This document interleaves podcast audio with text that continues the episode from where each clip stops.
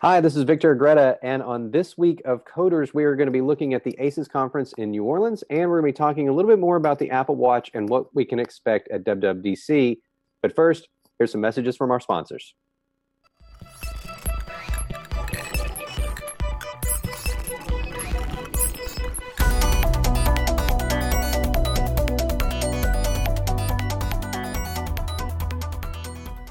CommScope, thinking beyond today's technology to help you make the best decision for your network and your business. Telecom Careers, the number one global telecom and wireless job board, telecomcareers.com. Okay. Hi, everybody. This is Victor Agreda, and this week on Coders, I actually just got back from the ACES conference in New Orleans. And I'll tell you a little bit about what ACES is. It is for IT consultants largely they go to the conference, they learn how to build their business. Uh, it's not directly applicable to telecom necessarily, and for developers, it's sort of an offshoot, right? So these are the guys that show up to your house to fix your computer or to fix your networking. But I'll tell you what, here's Justin and Luis to tell you exactly what ACES is in their own words. All right, so I'm here uh, with Justin Esgar, and you are running the ACES conference, right? Mm-hmm. So tell me a little bit about that first. So this is the first year we're doing ACES Conf. It's going to it's the business aspect of IT consulting. So we have a lot of Apple consultants here who want to make their business better, uh, increase their revenue. They want to network with other entrepreneurs. We have some great non-IT topics, um, so that way they can learn how to make just raise their bring their business up a level. And tell me a little bit about the app that you, you wrote. So actually, we have a couple. Uh, our big okay. one's called Sign My Pad. It's a PDF signature application, so you can uh, take documents, sign them right on your iPad, iPhone, and Android. We have a new cloud version of that, which is uh, pretty awesome. And our newest app is called Good Night. Excuse me. And uh, I'll edit that out. Don't worry. uh, our newest app is called Good Night. It's a parental app, so you can put in your kids' bedtime and wake time, and if they use their phone during that time, you get an alert. So that way you know your kids are actually sleeping and not on their phones. Now, you didn't write that in Swift, did you?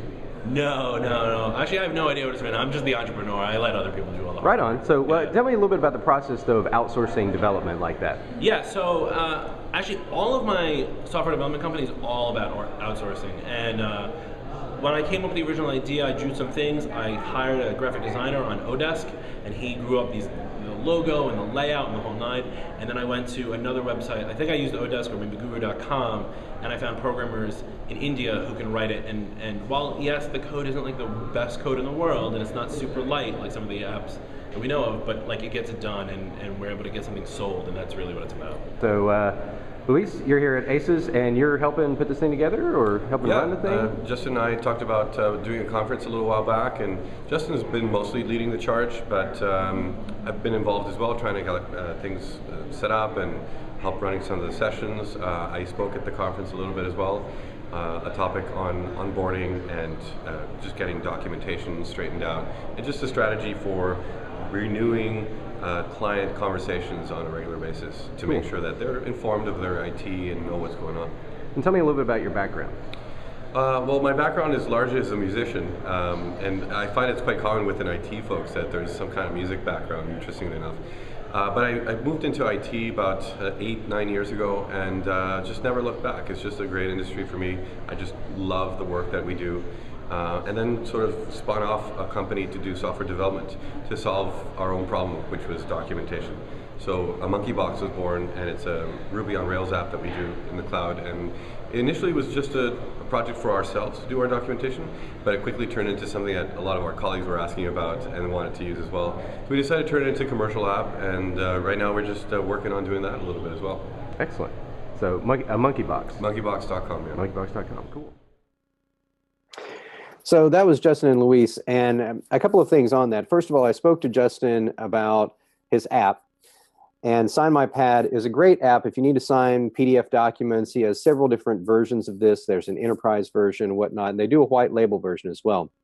And I did think it was interesting because uh, Justin came up with the idea for ACES conference, and he found some people and put this thing together. He came up with the idea for Sign My Pad, and as he said in the video, he outsourced the code there's somewhat of a debate as to is that a good idea is that a bad idea? But i think that in the end for what he needed to do he didn't need this to be a five megabyte app. He didn't need this to be a super lightweight app. If you're signing something on your ipad chances are you have enough memory to allocate to you know a 30 40 100 megabyte app or whatever to do something that's business critical like this. So the concern of well if i outsource this if i pay less for this i'm not getting the most optimized code right? That's okay if you need to launch quickly right? That's agile development and and that's the sort of ethos of build it quickly put it out there and then iterate. And we're going to have justin on later to talk about that process of you know somebody who is maybe not traditionally a developer themselves coming up with an idea.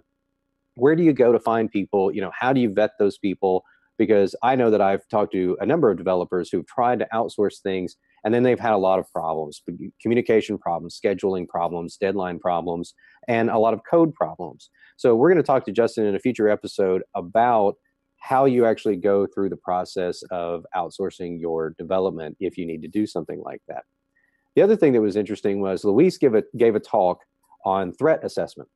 And of course, for IT consultants, when they come in, one of the things that you can hire them to do is say, well, you know, here's what you've got, and then here are some security concerns that you need to be looking at. And every, it's everything from, you know, what's your backup strategy to what kind of firewalls you're running or whatever. And um, the name of his talk was actually doing threat assessment without scaring your clients.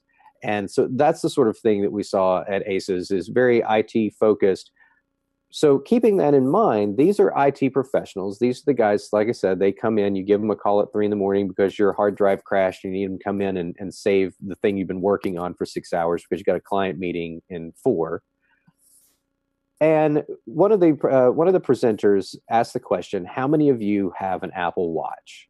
And about i don't know uh, about 10 to 15 people raise their hand and show their apple watch.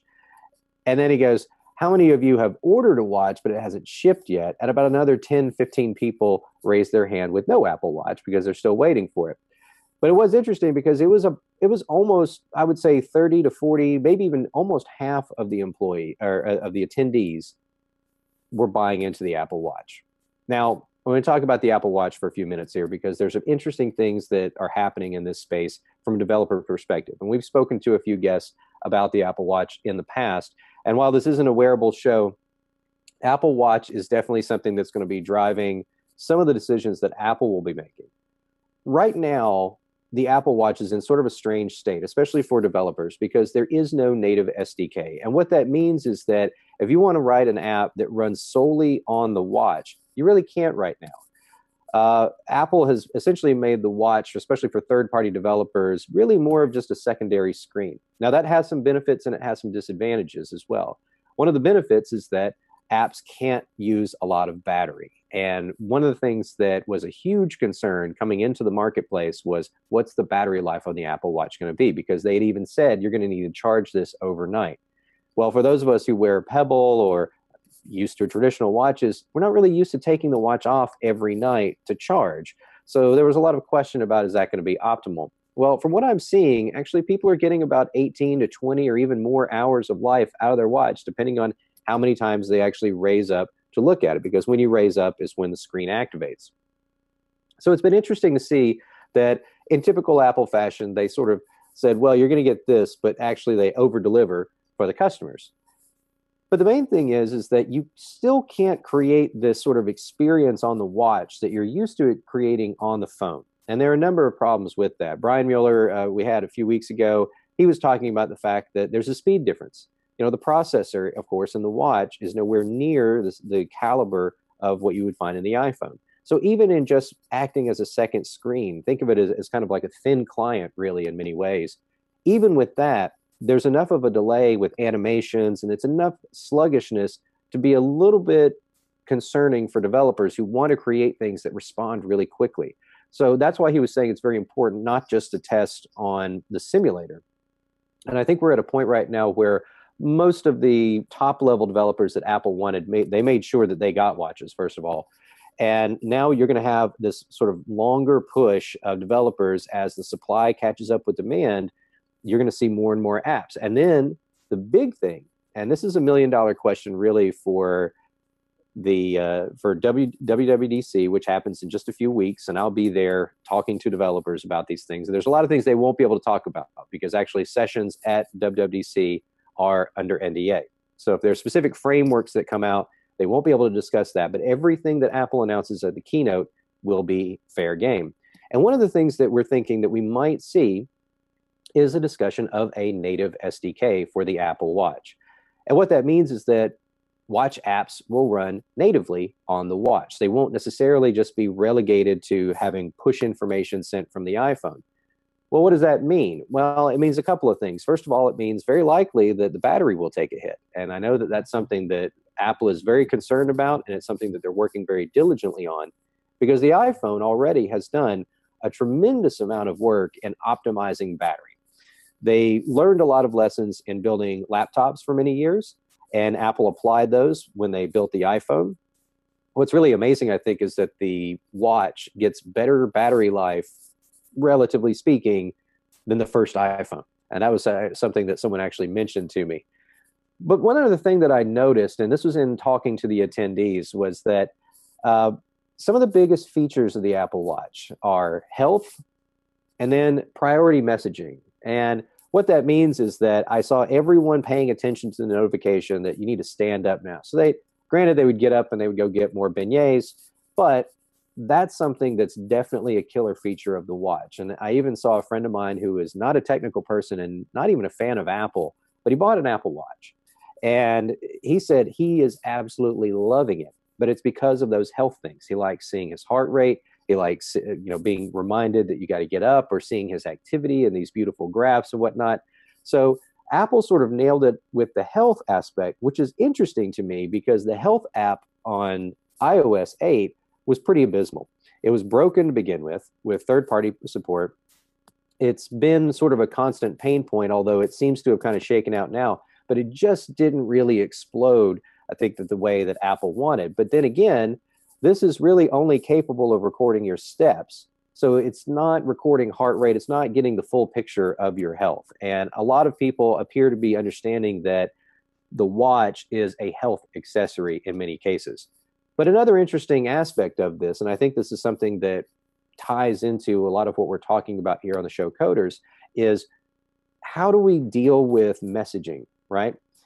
Apple, of course, has an interesting way of handling messaging on the watch where you have these sort of canned responses and it learns over time as to how you respond to certain people and whatnot. It has other, you know, emoticons and messaging uh, technologies. But really, what's interesting is the fact that one of the people I spoke to, uh, Jeff Gamet with the Mac Observer, was telling me that the best part of the Apple Watch for him is priority messaging. And what that means is that he knows that if he gets a vibration in his pocket and it doesn't show up on his watch, that that's a lower priority item than if someone actually shows up on his watch. So you can go in and say, I only want to see certain notifications on my watch, and I only want some notifications to be restricted to the phone. And I found that interesting because I remember Apple saying that we're trying to deal with notification overload by making this watch. So there were really two big things that they wanted to accomplish with the watch. And one was the health aspect, and one was notification overload. And I thought, well, how in the world are they going to do that when you've now got something that's much easier to interrupt your life? So it's been a clever implementation where you can say, well, yeah, we acknowledge the fact that you're going to want to get some things on your watch, but you're not going to want to get everything on your watch. So they've done a good job of controlling the experience in that way.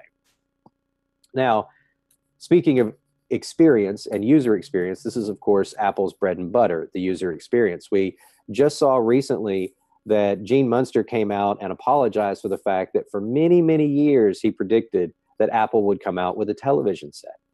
And of course, video is an extremely hot area in mobile right now. The living room continues to be this battlefront between Microsoft and Sony and a number of other players. Well, I always thought it was a little bit crazy that Apple would create a giant piece of glass that, let's face it, right now is pretty much commodity hardware, something that you don't replace very often, and something that's fairly expensive and large. And not every Apple store is, you know, the size of the the one in, in New York. So how are they going to do this? How are they going to make this economically feasible, especially when they basically had a television? It was the Apple TV. You have an HDMI port, you plug the thing in, no problem. That's exactly what people do with their cable boxes. Nobody buys a cable box that's built in to a television set. They get the cable box from somebody else, right? Well, it turns out that Apple actually was working on a television for many years, but they scrapped the project a few years back because a lot of it was exactly what I was talking about. People don't upgrade very often. It's essentially commodity hardware. And they made the, the decision that it just wasn't enough. What they were able to bring to market wasn't enough to distinguish them from everybody else.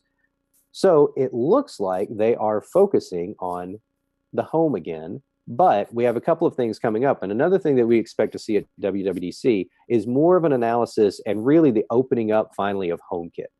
So for those of you who don't know, HomeKit, you, we've got WatchKit, which is uh, the watch APIs, and, and we've got uh, HealthKit, which are the health APIs. And these are the things that were announced last year's WWDC. HomeKit, they said, will be coming out sometime this year. And the idea of HomeKit is it's very much like the health app. It's a central hub and a way for developers to tie all of their connected devices in your home together so that they can be controlled from one panel as opposed to right now, which is where you have to go to five different apps if you have five different manufacturers. That's not always the case. Uh, I actually have a Viper home security system that I bought. And this is the car alarm company. They've gotten into the home automation systems. And so I have this thing, and it supposedly lets me control other things, but it's a very short list, right? It's maybe just the hue lights, or maybe just this thing or that thing. And a lot of my other devices don't talk to that. So this is Apple's effort to sort of bring in all of these disparate devices into one central hub, which is again something that Apple does extremely well and gives developers the tools to hook into that so that they can use their interface. Apple can use its interface expertise and design and understanding and the fact that it controls the operating system at a low, low level, the entire thing. So it's able to take all of those things and put them together in a way that maybe somebody wouldn't somebody else wouldn't be able to do. But what's going to be interesting is to see how HomeKit is presented at WWDC and what the timetable is because the ship has sort of sailed in terms of internet of things and and people putting these things in their homes what you realize after a while is that you bought a nest and then you bought the uh, the fire detector that they make and then you bought an automatic for your car and you bought some hue lights and the next thing you know you've got five or six connected devices that aren't talking to each other. Or you have to go into something like if this, then that to set up recipes. And I'm going to tell you, most normal human beings aren't going to do that. So this is a real potential to be big in a way that you know Microsoft isn't really doing much with that. It's it's again very scattered. So Apple's one of those companies that's able to bring all of this stuff together and just put it into this nice polished little thing for consumers to really adopt. To that end, I want to talk, talk about the Apple Watch again. Uh, saw an interesting story the other day, which is that Pebble has their new watch that they're working on. It should be coming out very soon. Well, the problem is, is that Pebble is rumored to be having financing problems, or at least funding problems, and in part, it might be because the Apple Watch. I think that's a little bit weird because I also saw today on 9 to 5 Mac that the Apple Watch, as we can expect, had a huge amount of pre orders and those orders have plummeted. Now, this is according to a company that studies uh, the receipts and shopping habits and whatnot. So it's not data from Apple, but it is interesting data to say that the demand has really just dropped down. I'm not going to read too much into that uh, because this is the first time that Apple's had a product that has taken so long for it to dribble out to all of its customers. I mean, we we had issues in the past. You know, it took them a long time to make a white iPhone. Um, each iPhone cycle, you have some people who are waiting a few weeks. You know, the iPad, we've seen that as well. So, what is it about that demand curve that drops so precipitously? Well, it's probably the fact that everybody knows you can't walk into an Apple store right now and buy an Apple Watch. So, the Apple faithful put their orders in, and now everybody else is kind of waiting to see. I think that over time, we're going to see that growth curve go back up because as Apple puts in their supply, people are going to be more inclined to go in, try one on, and maybe walk out of there with one. I still think it's going to be obviously a slower growth curve than the iPhone because it's not as an immediate a need for most people, and it doesn't have the sort of wow factor that the iPhone had. Um, but it is interesting to see that. And speaking of sales, another thing that was interesting was seeing the iPad has been declining in sales. Actually, uh, I don't know why that is. I think part of it is because there's a lot of SKUs and there's a little bit of customer confusion. Apple's, again, renowned for having a very simple product matrix. The iPad is the most complicated product matrix they've had in years. And I think that there's a little bit of customer confusion, but I think also the iPad is so well made. I'm still using my iPad 3 and I use it all the time. I've looked at the iPad Air 2, I've looked at the Mini, but it doesn't offer all the features that I, or it doesn't offer enough features for me to say, you know what, this iPad 3 isn't cutting it. Now, don't get me wrong, the iPad 3 is slow and sometimes things crash, but I'm still using my first generation iPad. So maybe that's a me problem. But what's actually interesting is that Tim Cook mentioned this in the uh, in the financials call a while back, where he said we don't know yet what the lifespan of the iPad is. In other words, they still have a lot of people out there using first, second, third generation iPads that love them and are holding on to them for dear life. Now, the iPad is somewhat of a premium product. And if you look at it compared to the low end Macs, you have a little bit, and he even admitted that there's probably a little bit of cannibalization going on there. Um, but the iPad is something that they're seeing declining sales. So the question is, what are they they going to announce at WWDC to help this? Well, one of the things that's been mentioned again by 9 to 5 Mac is the possibility of an iPad Pro. And that's a larger format iPad. So you have the iPad Mini, the regular iPad Air, and then this larger iPad. I'm not sure if that's going to happen, but I think one thing that will happen, and this is again information for developers that is very important. Apple looks like they are going to introduce split screen apps. So you'll be able to have a text editor on one side and a photo editor on the other side at the same time and be able to switch just by tapping your finger on either side to go back and forth between those two or actually see them both on the screen at the same time that's really hugely useful because one of the things that the original Macintosh operating system offered were scalable, tileable windows that actually could overlap each other so that you can drag and drop. I mean, drag and drop was a functional feature of the Macintosh operating system. It was a graphical user interface that allowed you to literally click and drag and put something in there. You could never do that before. That was a really, really big deal. And so it's been interesting to me that iOS seems to have a huge aversion to dragging and dropping, even though it's more natural with your finger. Um, so I think that's what we're going to see is a lot more of dragging and dropping, a lot more just trying to bring the feature set to iOS to make the iPad more of a productivity tool. And it's not that you can't be pr- productive on the iPad now. But the reason I still carry my Mac around on trips is because I know that there are certain things I just can't do with the iPad, unfortunately. Or if I want to do them, it's a whole bunch of extra steps. And copying and pasting things between apps, even with the multitasking that you've got now, is still a little bit clunky. So I think we've got a lot of stuff that we're going to see at WWDC for developers HomeKit, WatchKit, and then one more thing that might happen, although I recently heard word that this might have been cut at the last minute and that is TV kit. So the Apple TV, not a big piece of glass, but the little hockey puck that we know and love. There's been a lot of talk about Apple working with cable companies, and we've heard many rumors of executives showing up at Apple headquarters to talk about TV. How are they going to get the cable companies to say, "Yeah, we're you know we're just going to be dumb pipes, throw our stuff on Apple TV"? Well, it's not going to happen. But Apple definitely has a vested interest in bringing applications to your television set. And again, this is part of the battle for the living room. So there are a lot of indications that TV Kit is very close to being done, but there's a very large looming question as to whether it will get any sort of play at WWDC. So that is something that I am intensely interested in and we'll be covering for you guys. And we'll let you know if TV Kit does show up, even if it doesn't show up in the keynote we might be able to get some information as to whether anyone else is talking about it. So do stay tuned for us in a couple of weeks in uh, in June. This is the week of June 8th that we'll be there on the ground in San Francisco for that. Uh, next week we're we're going to be uh, looking, I think, again at the uh, at the Arduino and Arduino and Raspberry, and I'll actually have a little bit of demo code to show you guys uh, how you how you program the Arduino. It's fairly simple, and we'll get something up and running because I have a feeling that with HomeKit coming out, we're going to be having all sorts of great fun projects that we can do around the house to connect things. And then when you drive into your driveway at night, all your lights come on, your slow cooker turns off, your refrigerator greets you, and wonderful things like that. But uh, I'm going to wrap it up for this week. And uh, as I said, join us next time for now, I am Victor Agreda Jr. This has been Coders uh, for RCR Wireless. Thanks for watching.